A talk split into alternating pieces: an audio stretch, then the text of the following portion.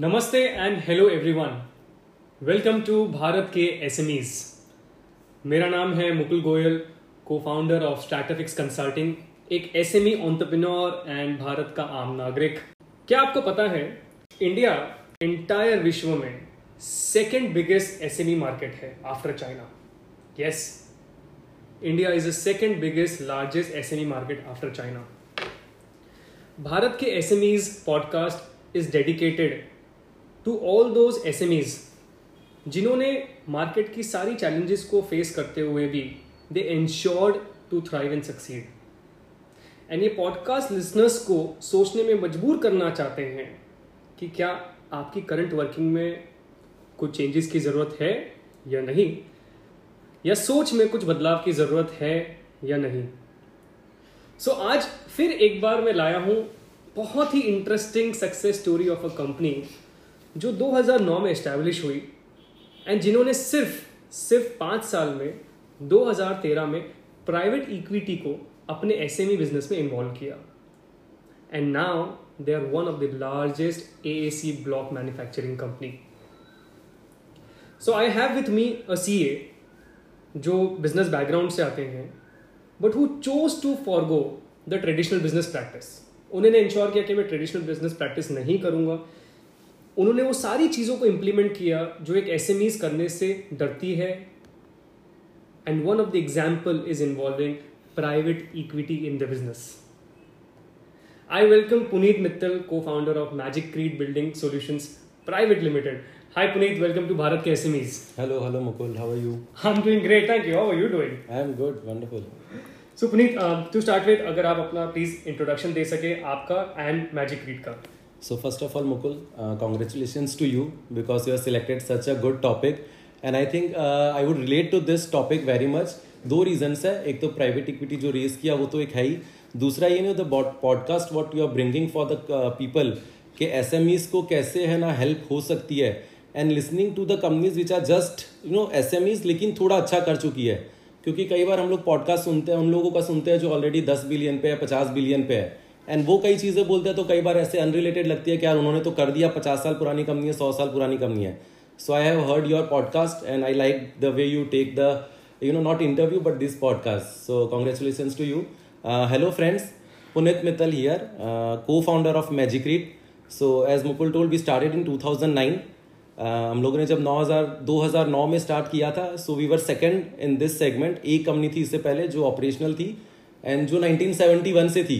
So and उस company ने भी कभी एक्सपेंशन नहीं किया. सो वी न्यू के we are entering into a very you know such a deep dug कि हमको नहीं पता था हम उसमें से निकल पाएँगे. But the product was very promising and the future look very promising so 2009 में हमने स्टार्ट किया with the capacity 1.5 lakh cubic metre per year currently we are at 1.5 million so it's almost 10 times and we have more than 50 products in our company which we manufacture तो ये हमारी journey रही है। Journey starting में एक plant से हुआ फिर दूसरा किया फिर 2013 में तीसरा प्लांट 2018 में हम लोगों ने ना अलग अलग प्रोडक्ट स्टार्ट किए now we have a fourth plant in place so that's a small introduction probably so Puneet एक एक बेसिक अंडरस्टैंडिंग से चालू करते हैं एसी ब्लॉक क्या होता है exactly so AC block Mukul होता है रेड ब्रिक का रिप्लेसमेंट इसको हम लोग अगर टेक्निकली नहीं देखें तो एसी ब्लॉक मतलब जहाँ लाल ईंट लग सकती है वहाँ पे हम एसी ब्लॉक लगा सकते हैं. It's a walling material it's a green product, क्योंकि ईंट जो होती थी वो टॉप सॉइल से बनती थी। तो जो टॉप सॉइल यूज़ होती है, जो फ़ार्मिंग में यूज़ हो सकती है, वो हम लोग ईंट में लगा के दीवार में लगा देते थे। तो एक तरफ़ तो कंट्री की सॉइल यूज़ हो रही है दीवार बनाने में। उसकी जगह ये प्रोडक्ट बनता है फ्लायर्स से, जो राख जो बोलते हैं। इसका फ़ायदा ये है कि राख जो है नेशनल वेस्ट है। इसको डिस्पोज कैसे करना ये गवर्नमेंट का एक बहुत बड़ा क्वेश्चन था उस ज़माने में 2010 में। उसी फ्लायर्स को यूज़ करके हम लोग ब्लॉक्स बनाते हैं। It's an organise sector fly को बहुत अच्छे से हम लोग है ना ग्राइंड करते हैं। कई सारे प्रोसेसेस होते हैं उसको बना के। It's a sixteen hour process जहाँ पे रॉ मटेरियल से ब्लॉक बाहर आता है। So it's a green product and क्या मुझे आप कुछ नंबर्स स्पेसिफिकली अगर बता पाए कि current you know production capacity तो आपने बताई but what is the total number of team members कितने प्लांट्स आप कर रहे हैं? अगर if you can just throw some numbers here so so we started with obviously two two founders and two team member एक accounts में थे, एक फ़ील्ड मेंबर थे. सो so चार लोगों की हम टीम थी. आई थिंक दस बाई दस का एक ऑफ़िस था जब हमने स्टार्ट किया। Currently we are 500 on board जो हमारे टीम के पेरोल पे and there are more than thousand eleven hundred जो कि लेबर बोलते हैं, जो कि है ना फ़ील्ड पे होती है माल उठा के साइट पे रखना एंड साइट पे रखना। तो ये 1100 लोग हैं। We started with as I said के 1.5 लाख क्यूबिक मीटर अब हम लोग 15 लाख पे है या 1.5 मिलियन पे है। टोटल इंडस्ट्री में आज ऑलमोस्ट 120 प्लांट्स है, छोटे बड़े मिला के जो कि 1.5 से लेके फोर लाख क्यूबिक मीटर एक प्लांट जनरली चार लाख क्यूबिक मीटर का हो सकता है। हमारे तीन प्लांट है एंड वो भी एक्सपेंडेड है। तो ये भी नंबर्स है। द गुड थिंग इज़ के ना वी हैव मैनी प्लांट जो बीच में स्टार्ट हुए, बंद हुए, क्योंकि it's a tricky process the chemistry of the product is bit difficult जब हमने स्टार्ट किया था, तब हम लोग को उस तरीके के केमिस्ट नहीं मिले थे जो प्रोडक्ट की रेसिपी सेट कर सके। So it took good six to eight months जब तक हमारा पहला प्रोडक्ट राइट निकले। But now the industry is very evolve I think हम लोगों के लिए अच्छा रहा कि बहुत प्लांट आए जिसकी वजह से बिल्डर्स बहुत हैप्पी थे कि भाई हम लोग के पास ऑप्शन है। So I think as a sector we have grown from fifty crores to close to five thousand crores as a sector as a industry super सो ये तो क्लियर हो गया कि आप जब इस इंडस्ट्री में एंटर हुए थे तो इस इंडस्ट्री में हार्डली कोई प्लेयर थे। एंड सर्टनली आज जैसे आपने बोला there are one twenty units और plants which are already existing in India छोटे बड़े के हिसाब से। So let me come straight to the topic जो मुझे एक्चुअली आज डिस्कस करने का बहुत इंटरेस्टिंग से मन है which is private equity and if I understand correctly अगर मेरा डेटा सही कहता है तो कि 2013 में जब आप प्राइवेट इक्विटी लेके आए थे तब आप बहुत कम कंपनीज़ में से थे जो शहर के अंदर प्राइवेट इक्विटी लेके आई थी करेक्ट राइट एंड वो भी आपने बस पाँच साल के एसएमई के आपके जर्नी में लेके आ गए थे। So if I may understand question number one what made you think कि आपको प्राइवेट इक्विटी लानी चाहिए? So very you know I think this is the the star of our journey 2013 में हम लोग को जब एक्सपेंशन करना था सो देर वर टू ऑप्शन के ना हम लोग शेयर होल्डर्स या पार्टनर्स पैसा लगाएँ बैंक से पैसा ले एंड प्लान स्टार्ट करें। So that was again the traditional part जो हम लोग कर सकते थे। बट वी स्टार्टेड एक्सप्लोरिंग के यार कई सारे है ना अच्छा उस जमाने में 2013 में प्राइवेट इक्विटी या स्टार्टअप फंडिंग ये सब वर्ड्स बहुत नए थे। तो प्राइवेट इक्विटी हमारे लिए एक अच्छी चीज़ ये हो गई कि हमारे एक को फाउंडर है, जो टू थाउज़ेंड थर्टीन में आए, उनका बैकग्राउंड प्राइवेट इक्विटी का था। तो उन्होंने ना, जब वो को फाउंडर आए, तब हम लोग को ये एक अंडरस्टैंडिंग आई कि एक ऐसी दुनिया भी है जहाँ पे लोग आपका शेयर खरीदते हैं नॉन लिस्टेड स्पेस में एंड आपको ग्रोथ फंड देते हैं। तो ये हम लोग को बड़ा इंटरेस्टिंग लगा। बट जितना बोलना easy I think the journey was very difficult you understand we are coming from a city Surat जहाँ पे बहुत कच्चे की इनकम होती है, लोग पैसा निकालते हैं अकाउंट्स बहुत अच्छे से मैनेज नहीं होता है टीम जो होती है उसको बहुत अच्छे से नहीं रखते। तो जब प्राइवेट इक्विटी के लिए हम लोग गए तो we have heard such words जो कि ऐसा होता है कि यार आप सूरत की कंपनी हो, आप कैसे कर सकते हो? So we have face those you know backlashes के है ना, कैसे हो सकता है? But then somehow two thousand thirteen में हम लोग फ़र्स्ट प्राइवेट इक्विटी लाए थे मोतीलाल ओसवाल से। So we had a I banker Avendus करके। उन्होंने हमको हेल्प किया इसमें and then we met almost fifteen sixteen private equity investors उसमें से Motilal gave us the best deal और the best valuation you can say and I think जो best part था मोतीलाल से इंगेज होने का that we had a similar DNA so that made us we had three term sheets and फिर हम लोग मोतीलाल से एंड आगे बढ़े। सो so, पुनीत क्योंकि आप खुद बिज़नेस बैकग्राउंड से हैं बिज़नेस फैमिली से हैं एंड आपकी family if I am understand correctly textiles से बिलोंग करती है। आई एम श्योर कि जब प्राइवेट इक्विटी की बात आई होगी आई एम एज्यूमिंग दिस कि जब प्राइवेट इक्विटी की बात आई होगी तो शायद तक शायद तक आपके घर में बात ये आई होगी क्यों किसी को बाहर स्टेक देना वॉट इफ़ अगर अपने को कंट्रोल करने की कोशिश करेंगे तो आर वी आंसरेबल क्या अब हम जवाब देंगे बाहर के किसी को? क्योंकि टिपिकल एस के थॉट्स हम्म। होते हैं। तो did you come across this point मतलब क्या ऐसा हुआ था फैमिली में? एब्सोल्युटली मुकुल. मतलब यू अंडरस्टैंड कि we are into business of manufacturing from last twenty twenty five years and हमेशा से यही था कि हम एक बिज़नेस चला रहे हैं, हम लोग बॉस है, हम लोग जो चाहेंगे वो करेंगे. तो 2013 में जब हमने ना हमारे यू नो एल्डर्स को बोलेंगे या दूसरे शेयर होल्डर्स को बोला कि ना हम लोग को एक प्राइवेट इक्विटी लाना है, जिसमें हम स्टेक सेल करेंगे, उससे पैसा आएगा, उससे ग्रोथ करेंगे. लेकिन क्योंकि बोर्ड एक सीट बोर्ड सीट देनी होगी, एक नया डायरेक्टर आएगा हम लोगों को answerable was not the right thing लेकिन हाँ हम लोग को अकाउंटेबल ज़्यादा होना होगा। तो ये सारी चीज़ें बड़ी अनकंफर्टेबल थी हमारे दूसरे शेयर होल्डर्स को या हमारे एल्डर्स को। तो उस अनकंफर्टेबल एंड हमारे लिए भी बहुत ही बड़ा एक क्वेश्चन मार्क था कि यार हम लोग कुछ ऐसा नया कर रहे हैं, जो सूरत में किसी ने या प्रॉली एक दो जन नहीं किया था तब तक। So it was a big question second question was कि यार हम लोग को बुक्स बहुत क्लियर रखनी होगी। I think I cannot hide हम लोग सब बिजनेसिस में सूरत में होता है कि लोग कच्चे में पैसा निकालते हैं टैक्स बचाते हैं। पर जब हमने प्रपोज किया कि नहीं इसमें तो हंड्रेड परसेंट टैक्स भरना होगा आ, सारे कंप्लाइंसेस फॉलो करने होंगे बहुत सारे लेबर लॉस को अच्छे से कंप्लाई करना होगा। So it was a big question in those days and probably हमारा काफ़ी दिन तक थोड़ा सा था कि इसको करें या नहीं करें। But luckily we had our elders जिन्होंने बोला कि जैसे आपको करना है ऐसे आगे बढ़िए। आई थिंक दे अंडरस्टूड कि यार नए जनरेशन के बच्चे हैं इनको आगे बढ़ने देते हैं। बट um, अच्छा tell me one thing I am sure कि क्योंकि आप तो प्राइवेट इक्विटी के बैकग्राउंड से नहीं थे तो कुछ नोशंस hmm. तो एक दिमाग में होते ही है। अनसीन फियर तो होता है। Absolutely correct top three notions जो आपके ब्रेक हुए after involving private equity I think सबसे ऊपर जो आता है इसमें दैट इज़ कंट्रोल क्योंकि यही बोला जाता है कि बाहर का कोई पार्टनर आएगा वो आप पे कंट्रोल करेगा। But from the very first day we had this comfort from Motilal या फिर उनकी टीम से कि हम लोग यहाँ पर कंट्रोलिंग पावर में नहीं है। हम लोग का एक एफर्मेटिव राइट है कि आप जो भी चीज़ें कर रहे हैं वो ऑपरेशनल लेवल पे तो आप कर ही रहे हैं। स्ट्रेटेजिक लेवल पे जो भी चीज़ हमको आगे बढ़नी है that has to be on the board and board एक जो डिसीज़न लेगा उस डिसीज़न से आगे बढ़ेंगे। सो so, वो एक मिथ था कि वो लोग कंट्रोल करेंगे कि आगे कैसे बढ़ना है या आगे नहीं बढ़ना है तेज बढ़ना है। वो सारा डिसीज़न है ना फाउंडर के पास ही होता है या प्रमोटर के पास ही होता है। ये लोग सिर्फ़ हमको गाइड कर सकते हैं, जो इन्वेस्टर्स होते हैं कि भाई हम लोग ये सोच सकते हैं कि आप ऐसा करिए।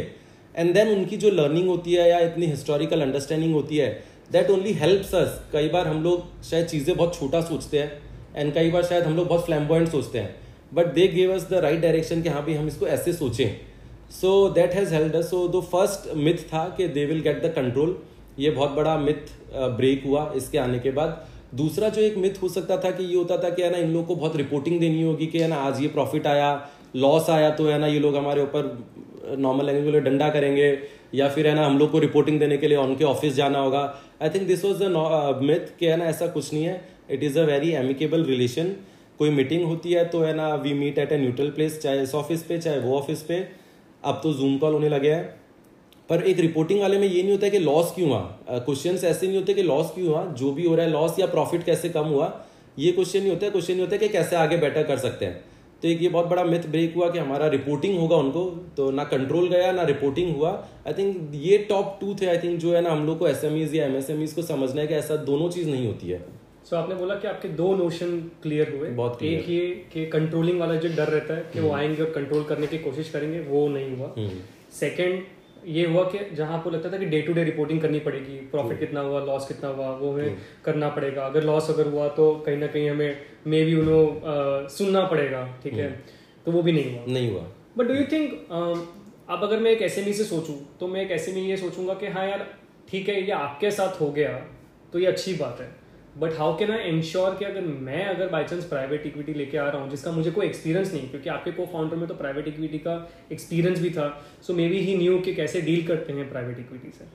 एज एन ऐसे में अगर मुझे अगर प्राइवेट इक्विटी लेके आना हो तो क्या चीज़ों को सोचना चाहिए जिससे I ensure that I choose the right private equity for my business so very important question private equity लाना है या नहीं लाना है? सबसे बड़ा क्वेश्चन ये है। अगर आपको वाई क्लियर है क्योंकि आजकल जो मार्केट में हो गया है क्या ना हम लोग प्राइवेट इक्विटी या फंड रेस क्यों कर रहे हैं? ग्लैमरस वर्ड है। क्या यार पैसा कंपनी में आए तो विल लुक बेटर हम लोग अच्छा लगेंगे पैसा आ गया कुछ ग्रोथ करेंगे। लेकिन अगर आपका वाई बहुत क्लियर है कि जो मैं पैसा लेके आया हूँ कंपनी में या जो मैं लाने वाला हूँ वो मेरी ग्रोथ में हेल्प करेगा फास्टर ग्रोथ करेगा।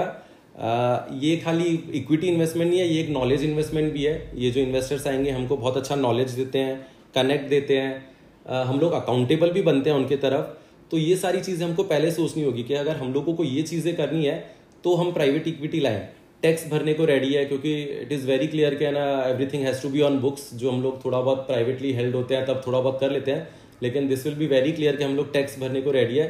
तो क्वेश्चन यहाँ से स्टार्ट होता है कि ये अगर चार पाँच चीज़ें हम लोग करने को रेडी है तो हम प्राइवेट इक्विटी की बात करें not only on the other part के ग्लैमर है इसके लिए हम लोग करें। तो दिस वाज द क्या अच्छा आपने फिर क्या पूछा था इसमें? Second part of the question my question was कि किस तरीके से हमें इंश्योर करना चाहिए कि प्राइवेट इक्विटी हम जो सिलेक्ट करें वो राइट प्राइवेट इक्विटी हाँ right so second question was very important तो इसमें भी हम लोगों के पास भी पंद्रह ऑप्शन आए थे। अब उसमें हम लोगों ने देखा कि पाँच जो ऑप्शन आए थे वो प्योरली टेक प्ले वाले है ना इन्वेस्टर्स थे जिनको ऐसी टेक कंपनी में डालना है जहाँ पे ना आज पैसा डालो एंड स्केलेबल मॉडल हो सकता है। उसमें ना नया पैसा बहुत ज़्यादा मैन्युफैक्चरिंग में या उसमें नहीं डालना होगा टेक पार्ट में डालना होगा। कुछ ऐसे इन्वेस्टर्स थे जो कि बहुत लॉन्ग टर्म सोचते थे कि भाई मैं आज पैसा डालूँगा दस साल बाद पंद्रह साल बाद इसमें क्या हुआ देखूँगा उनको स्टेबिलिटी चाहिए थी। सो so, हम लोगों को सबसे इंपॉर्टेंट है कि हम लोग राइट पार्टनर सिलेक्ट करें। जैसे हम लोगों को बहुत जल्दी रियलाइज़ होगा कि Motilal Oswal is the right partner क्योंकि वो लोग हमेशा ये मानते थे कि जहाँ पर असेट्स क्रिएट हो रही है थ्रू ग्रोथ ग्रोथ फंड तो वो थोड़ा सा स्टेबल बिज़नेस रहेगा इसमें ग्रोथ भी है ना एक अच्छी ग्रोथ रहेगी and then you have the upside तो है ना एक पार्टनर ऐसा सिलेक्ट होना चाहिए जो कि है ना बहुत अच्छे से बिज़नेस समझता हो। ना कि ऐसा कि जो बोले यार हमने पैसा इसलिए डाला है कि हमको दिख रहा है सेक्टर कुछ ग्रो हो जाएगा. So partner has to understand the sector the company and उसके अराउंड की जो भी एंसिलरी चीज़ें हैं। सो so, पुनीत मुझे अब ये बताइए कि आपने ये बताया कि प्राइवेट इक्विटी कैसे सिलेक्ट करते हैं। हम्म। क्या आप आज की करंट ग्रोथ में कितना परसेंटेज श्रेय देंगे कि हाँ ये प्राइवेट इक्विटी आई इसके लिए हम इस लेवल पे आए? इसको देखिए परसेंटेज में तो मैं बोलना काफ़ी डिफ़िकल्ट रहेगा, लेकिन आई थिंक आज हम लोग अगर लुक बैक करें 2013 तक, उसके बाद हमने 13 के बाद जो इन्वेस्टर आए, उसके बाद जो सिस्टम्स में ग्रो किया हम लोगों ने, या जिस तरीके से कंपनी को एक बहुत ही क्लोजली नेट एक चीज़ बनाई है कि जहाँ पे हम लोग ना, आगे कैसे बढ़ेंगे, हम लोग को उस चीज़ की अब एक तरीके से टेंशन नहीं है। भाई 2013 में हमको जब सेकेंड प्लान लगाना था तो कैसे ऑपरेट होगा? हम लोग सूरत में थे सेकेंड प्लान हमने दिल्ली में लगाया, तब एक था कि कैसे हम ऑपरेट करेंगे। लेकिन थ्रू टाइम्स हमने समझा कि है ना, बहुत सीनियर लेवल के टीम मेंबर्स हो सकते हैं। आज अगर हम बोलते हैं कि हमने कंपनी में सी एक्सओ लेवल को इसोप्स दिया हुआ है, शायद 2013 में हम सोच भी नहीं सकते थे इसोप्स बोल के कुछ होता है। इसोप सिर्फ़ हम लोग टीम मेंबर को शेयर्स देते हैं। तो हमने वो दिया हुआ है। आज हमारे टॉप मैनेजमेंट की जो चीज़ है जो दस लोग हैं, वो बहुत ही क्वालिफाइड इंस्टीट्यूशन से आई हुई है, जो कि कहीं ना कहीं हमको इन्वेस्टर्स ने पुश किया है कि हम लोग अच्छे लोगों को लेके आए। अभी सूरत में या एस एम में एक कल्चर होता है कि हम लोग बहुत महँगे रिसोर्सेज रखते नहीं है। भाई कितनी सैलरी है ना? सैलरी एक बहुत प्राइमरी क्राइटेरिया हो जाता है। लेकिन इनके आने की वजह से वो अंडरस्टैंडिंग आई कि सैलरी नहीं उसकी अंडरस्टैंडिंग या उसका जो कंट्रोल है एक्सपीरियंस एक्सपीरियंस है। वो बड़ा मैटर करता है। सैलरी तो कहीं ना कहीं से निकलवा देगा। सो ये स्टार्ट है। अब हमारा स्टार्ट ही हुआ कि हम लोग अच्छे लोग ला पाए। एंड ला पाए तो आज पूरी कंपनी उसकी वजह से है। तो अब मैं इसको बोलूँ कि इन्होंने क्या रोल पे की प्ले किया? तो रोल ये प्ले किया कि हमारी अंडरस्टैंडिंग बहुत क्लियर हुई। कि team is the one who takes the company forward तो उसके बाद सारी चीज़ें फॉल इन प्लेस होना चालू होती है। क्योंकि आपने सीए की पढ़ाई करी है your cofounder is also from I I T if I not wrong which means both are literate educated good exposure people सो क्या मैं ये समझू कि प्राइवेट इक्विटी अगर नहीं होती hmm. तो आप इस करंट स्टेटस पे नहीं आते? इसको लुक बैक करूँ तो ऐसा तो नहीं बोलेंगे नहीं आते, पर हम लोगों को शायद एक, इस चीज़ को वैसे दोनों तरफ़ से देखना चाहिए। हम लोग अगर आज, हम लोग अगर प्राइवेट इक्विटी नहीं लाते तो उतना पैसा हम लोग शायद बैंक लोन की वजह से बैंक लोन से लेके आते। एंड 2013 में जब ये प्राइवेट इक्विटी आया, उसके बाद 2016 में जो डिमोनेटाइजेशन हुआ या उसके बाद पोस्ट जीएसटी जो एक थोड़ा सा टर्मोइल था इस इंडस्ट्री में रियल एस्टेट इंडस्ट्री में, अगर उस टाइम पे हम लोग को ये जो पैसा आया, उसकी जगह बैंक लोन होता तो उसका इंटरेस्ट प्लस उसका रीपेमेंट वो एक्चुअल में इतना हैवी हो चुका होता कि शायद हम लोग सर्वाइव नहीं कर पाते। क्योंकि ये पैसा हम लोग को ज़ीरो इंटरेस्ट पे था ज़ीरो तो है नहीं क्योंकि इक्विटी है, और कुछ रीपे नहीं करना उस टाइम पे। तो उस टाइम पे हम लोग सर्वाइव कर पाए। 2016 से लेकर 2018 में देर वर मेनी प्लांट्स जो इंडिया में बंद हुए, क्योंकि वो लोग प्योरली बैंक का बर्डन नहीं उठा पाए। तो उस सेंस में मैं बोलूँगा कि है ना, वो एक टाइम बहुत इंपॉर्टेंट था, जिसकी वजह से हम लोग, है ना, ये सेल थ्रू कर पाए। अगर वो नहीं होता तो ऑपरेशनली शायद हम लोग ऐसे ऑपरेट कर पाते लेकिन ऑपरेशन के साथ साथ जो है ना फाइनेंशियल जो एक अंडरस्टैंडिंग या फाइनेंशियल जो डिसिप्लिन होना चाहिए वो नहीं हो पाता। सो so, क्या मैं can I also borrow this point maybe के शायद तक अगर प्राइवेट इक्विटी अगर नहीं होता तो आप सक्सेसफुल तो फिर भी होते but maybe not in two thousand twenty three maybe 2028 2030 तो आप क्योंकि वे अहेड टाइम से चल रहे थे तो hmm. आज जहाँ कंपटीशन देखते हो तो कंपटीशन के अंदर ऑलरेडी आप एक लेवल आगे चल रहे हो डू अंडरस्टैंड करेक्ट के maybe this can be one of the reason also definitely क्योंकि हम लोग के पास अगेन मैंने बोला ना क्योंकि ये एक फाइनेंशियल हम लोग को बहुत बर्डन नहीं था इंटरेस्ट का एंड रीपेमेंट का तो हमारे डिसीज़न टूवर्ड्स एक्सपेंशन या फिर टूवर्ड्स टीम ग्रोथ अब वही पैसा जब मैं टीम में इन्वेस्ट करता हूँ जो सैलरीज के बेस पे वो क्यों कर पाता हूँ? क्योंकि मेरे को इंटरेस्ट का उतना डर नहीं है। तो एक तरफ़ मेरी टीम बहुत अच्छे बिल्ड हो रही है ऑपरेशनल एफिशिएंसी के लिए हम लोग बहुत ही अच्छे अच्छे कंसल्टेंट्स को कंपनी में ला पाए।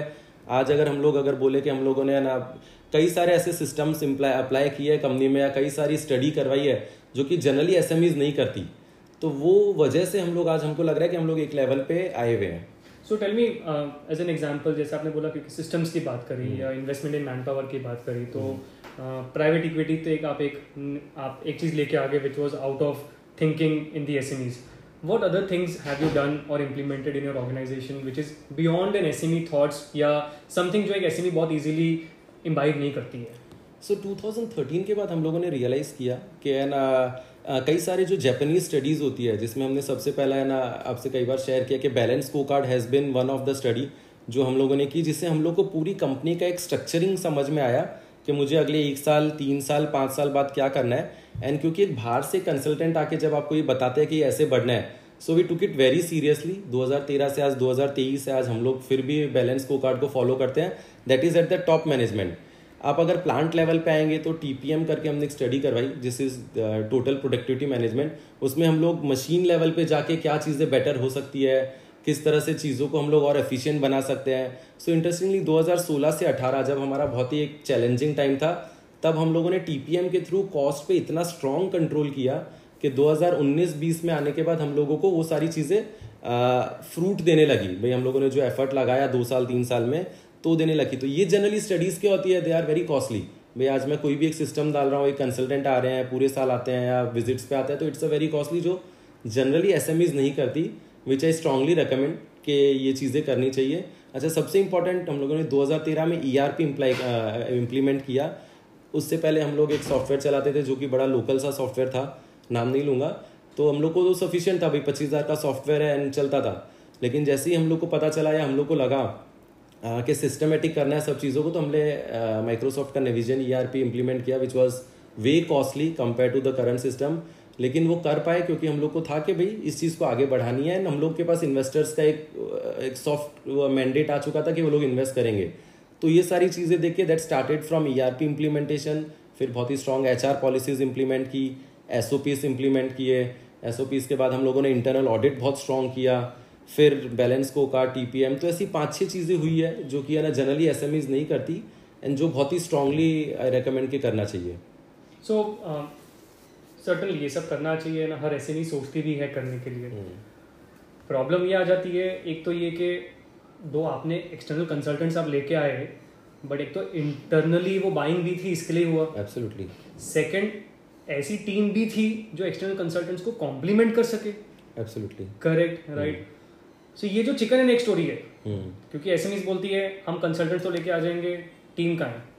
और यह बोलती है हम टीम तो लेके आ जाएँगे लेकिन ऐसे कंसल्टेंट्स तो चलो मार्केट में मिल जाते हैं. So how do you see this happening के how do you really bring good talent in your organisation so very interesting Mukul जो आपने पूछा क्योंकि है ना जब टीपीएम हम लोग है ना स्टडी कर रहे थे so the consultant told sir आपके टॉप मैनेजमेंट इन प्रोडक्शन बहुत लोग चेंज हो जाएँगे, क्योंकि जिस तरीके से ये फॉर्मेट होगा, ये हर किसी को एक्सेप्टेबल नहीं होगा। उनके प्रीवियस दो तीन और बड़ी ऑर्गेनाइजेशंस में उनके प्रोडक्शन हेड ने ना जॉब छोड़ दी, या जो फैक्ट्री के ना सीनियर लेवल के मेंबर है, वो लोग जॉब छोड़ देते हैं, क्योंकि it's a very tightly knit एक सिस्टम है जो हमको फॉलो करना है। But we took the buying from the team कि भाई हम लोग ये बेटरमेंट के लिए कर रहे हैं। So there was you know resistance आता था कि भाई हमको नहीं करना but luckily we are a young organisation या we were a young organisation जब हम लोगों ने 2014 में 2015 में इम्प्लीमेंट किया so people were ready to you know take this grind and हम लोग इसको आगे बढ़ाएँगे। So it comes from the top कि हमको करना है। Then you take the buying from the team and buying इस तरह से आएगी कि हम लोग बताएँगे ये बेटरमेंट फॉर द कंपनी के लिए है। So for us it was not that difficult क्योंकि हम लोग यंग ऑर्गेनाइजेशन थे। प्रॉली एस जो थोड़े से पंद्रह, बीस साल है, उनको थोड़ा चैलेंज आ सकता है इस चीज़ में बट अगेन आपको रेडी होना होगा कि भाई अगर दो तीन लोग छोड़ते भी है but still system is the first thing जो हम लोग को इम्प्लीमेंट करना है। लोग फिर भी अच्छे मिल जाएँगे। पुनीत क्योंकि आप लोग सेकेंड जनरेशन ऑन्टरप्रेन्योर है I am not wrong correct कितना इन्वॉल्वमेंट फैमिली का रहता है आपके डिसीज़न मेकिंग के अंदर, इस बिज़नेस के अंदर? क्योंकि practically at the end of the day तो it's a group business group companies right so how much do you have that you know kind of इसको हम बॉर्डर लाइन बोलेंगे कि भाई हाँ फैमिली का इतना इंटरवेंशन ही रहता है या ये बोर्ड क्या रहता है? If you can please explain something on that so luckily for us हमारे जो भी एल्डर्स है फैमिलीज़ है उन लोगों ने हम लोग को कोई चीज़ के लिए ऐसा रोका नहीं। कई हमने एक्सपेरिमेंट किए कॉस्ट भी उसका था लेकिन एक स्ट्रेटेजिक लेवल पे भाई हम लोग कब हमारे जैसे बोर्ड में हम अगर चार डायरेक्टर है एंड उसके अलावा जो एल्डर्स है तो उनके पास ऑब्वियसली स्ट्रेटेजिक लेवल पे जब कोई डिसीज़न आता है तो हम लोग डिस्कस करते हैं, अभी जैसे प्लांट लगाना है, ये एक बड़ा डिसीज़न है। तो उस चीज़ के लिए हम लोग फिर भी पूरे बोर्ड एंड एल्डर्स बैठते हैं, लेकिन उसके अलावा ऑपरेशनल लेवल पे उनका कोई है ना से नहीं है, नहीं बोलूँगा, पर इन्वॉल्वमेंट नहीं है। चीज़ें बड़ी स्मूथली हमारे बीच अंडरस्टूड है कि हम लोग को क्या क्या चीज़ें करनी है हम लोग कितने अकाउंटेबल है। भाई, अगर नंबर्स आ रहे हैं एंड एफर्ट है तो अगर एफर्ट दिखता है तो एवरीबडी नोज़ के एफर्ट के सामने चीज़ें होगी। ग्रेट सो आई अंडरस्टूड कि प्राइवेट इक्विटी क्यों लानी चाहिए? आई अंडरस्टूड कि आप लोगों ने 2013 से लेकर 2023 में अभी आपने ई आर पी लेके आए टी पी एम आपने किया बैलेंस स्कोर कार्ड किया ऑल दोज इनिशिएटिव जो एस एम ईज में लेके आए। हाउ एवर अगर कोई एस एम ई बोलती है कि यार ठीक है ये सारे इनिशिएटिव्स तो मैं ले लूँगा लेकिन आई एम नॉट श्योर कि मुझे प्राइवेट इक्विटी लाना है कि नहीं लाना है। Can you tell me top three reason why an organisation should not bring private equity so not bring is a very you know again जो मैंने पहले बोला था you should be very clear about your why अगर why glamour है तो नहीं होना चाहिए. पॉपुलैरिटी है तो नहीं होना चाहिए. खुद को पैसा मिल जाएगा अगर आपका ये थॉट है. इट इज़ वेरी क्लियर कि जो प्राइवेट इक्विटी का पैसा आता है वो कंपनी में आता है. कंपनी की ग्रोथ के लिए आता है.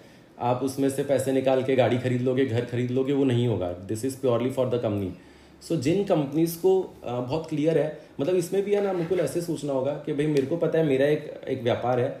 इस व्यापार को अगर मैं आईपीओ लेवल तक ले जाना चाहता हूँ या ले जा सकता हूँ कई कई बिजनेसेस का है ना डीएनए होता है कि वो लोग शायद एक लेवल के बाद बड़े नहीं हो सकते। तो उन लोगों को स्केलेबिलिटी मॉडल नहीं है। तो फिर उनको है ना नहीं सोचना चाहिए कि हम लोग इक्विटी लेके आए क्योंकि आप जब स्केलेबल ही नहीं हो पाओगे किसी का पैसा ले आए तो फिर कैसे हेल्प करेगा? तो फिर वो बहुत क्लियर होना चाहिए कि हम लोग स्केलेबल नहीं है। या फिर जब हम लोग लेके आ रहे हैं एक टाइमिंग बहुत बड़ा डिसीज़न होता है कि मेरा आज व्यापार पाँच करोड़ का है दस करोड़ का मैं सेल्स कर रहा हूँ मैं सोचता हूँ किसी इक्विटी वाले को ले आऊँ। I am talking about manufacturing and product companies क्योंकि वो पाँच दस करोड़ में बहुत ही इनिशियल स्टेज पे है। तो वो लोगों को अगर दस करोड़ की सेल्स पे वो सोचेंगे प्राइवेट इक्विटी लेके आऊँ जो कि एक अच्छा खासा दस पंद्रह बीस परसेंट मांग सकता है तो आपकी इक्विटी बहुत डाइल्यूट हो जाएगी which is again not very right so timing बहुत ज़रूरी है कि कब हम लोग ये लेके आ सकते हैं। एक थर्ड जो होता है जो इनहेरेंट एस में होता है कि भाई मेरे को टैक्स नहीं भरना जो अभी भी थोड़ा होता है थोड़ा सा कैजुअली बोलूँगा तो अगर आपको अभी भी ये माइंडसेट है कि मेरे को टैक्स नहीं भरना या मैं घर पे पैसा ले जाना चाहता हूँ तो आप बिल्कुल मत सोचिएगा कि मैं प्राइवेट इक्विटी लेके आऊँ। You to be very clear कि अगर प्राइवेट इक्विटी आया तो आपके एक्सटर्नल ऑडिटर्स होंगे बिग फोर हो सकते हैं बड़े बॉम्बे के ऑडिटर सूरत के ऑडिटर्स हो सकते हैं जो कि आपको बहुत ही क्लियरली चीज़ें जो है वैसी पेपर पे दिखनी चाहिए। तो आपका पैसा निकालने वाला आ, वो एक जो रूट है वो ख़त्म हो जाएगा। तो आई थिंक ये तीन चार पॉइंट अगर आपके हैं तो फिर आपको नहीं लाना चाहिए सो विच मीन्स के top three question if I would not say reason top three question अगर आपको प्राइवेट इक्विटी लाना चाहिए कि नहीं लाना चाहिए वुड बी वन आपका विजन कितना लंबा है ट्रू क्या आप आईपीओ लेवल तक क्या आप सोच रहे हैं क्या आपका बिज़नेस स्केलेबल मॉडल पे है hmm. अगर है तो आप प्राइवेट इक्विटी लेके आ सकते हैं hmm. या नहीं लेके आ सकते क्वेश्चन नंबर टू कि आपका बिज़नेस करंट स्टेज क्या है. अगर वो बहुत छोटे स्टेज पे एंट्री लेवल स्टेज पे जैसे आपने बताया तो डाइल्यूशन इतना ज़्यादा हो जाएगा कि आगे जाके it's a very costly affair so it's always better कि एक लेवल तक लेके आए उसके बाद आप डायल्यूट करें ताकि आपको वैल्यूएशन भी मिले. ट्रू एंड थर्ड जैसा बोल रहे हैं कि भाई are you ready to be compliant are you ready to have all the systems and processes in place and आप टैक्स पे करने के लिए रेडी हैं only then you should be okay in bringing these people because you will have to also answerable to the auditors if not only the private equity what auditors behind it do I understand correct absolutely I, you put it very right superb superb superb so thank you Puneet thanks a lot uh,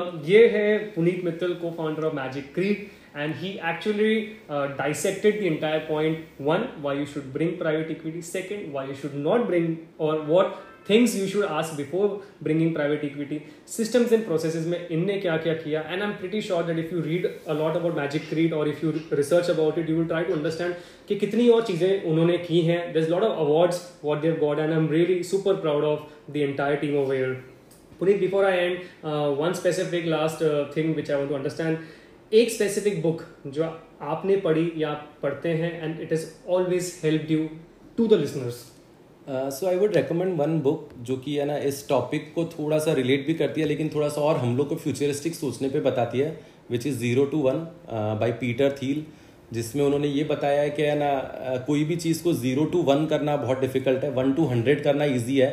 So countries like China and India are very good in making things from one two hundred तो अब हम लोग अगर one two hundred में तो शायद as a country now it's the time कि हम लोग चीज़ों को नया बनाएँ एंड उसको ज़ीरो टू वन पे लेके आए। जो कुछ भी नहीं है उसको कुछ बनाए so that book inspires me and it will I think it will inspire all the audience कि हम लोग कैसे आगे बढ़े एंड क्यों नया सोचें Zero to One by Peter Thiel, and that's the recommendation to all the listeners over here. So, this is where we end our podcast Bharat Ke SMEs. ये चौथा एपिसोड था हमारा इफ़ यू रिकॉल हमने third episode में बहुत अच्छे से discussion किया था why should S M Es not list in S M E I P O and वहाँ पे रोहन का एक पॉइंट था कि प्राइवेट इक्विटी लाना चाहिए। एंड वहाँ से मैंने ये पॉइंट पिकअप किया कि अगर प्राइवेट इक्विटी लाना चाहिए तो कैसे लाना चाहिए? And that's where I got Puneet here on board thank you thanks a lot Puneet for your time I am pretty sure that this was a great experience for both of us looking forward for more podcast and episodes with you thank you thank you Mukul Thank you. Thank you